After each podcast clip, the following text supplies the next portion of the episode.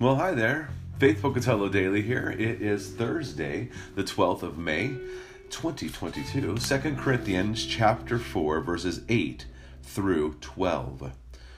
We are afflicted in every way, but not crushed, perplexed, but not driven to despair, persecuted, but not forsaken, struck down, but not destroyed always carrying in the body the death of Jesus, so that the life of Jesus may also be manifested in our bodies. For we who live are always being given over to death for Jesus' sake, so that the life of Jesus also may be manifested in our mortal flesh. So death is at work in us, but life in you. And I think we need to understand what he's trying to explain here with the Apostle Paul. Going to Galatians from yesterday, it's no longer I who live, I've been crucified with Christ. And so we carry this crucified flesh.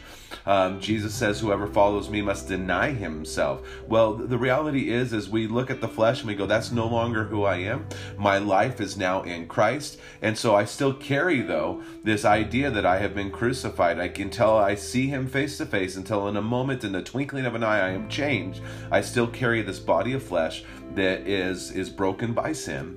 And so i carry this but i also carry the fact that that life has been buried with christ and now my life is alive in the resurrected christ.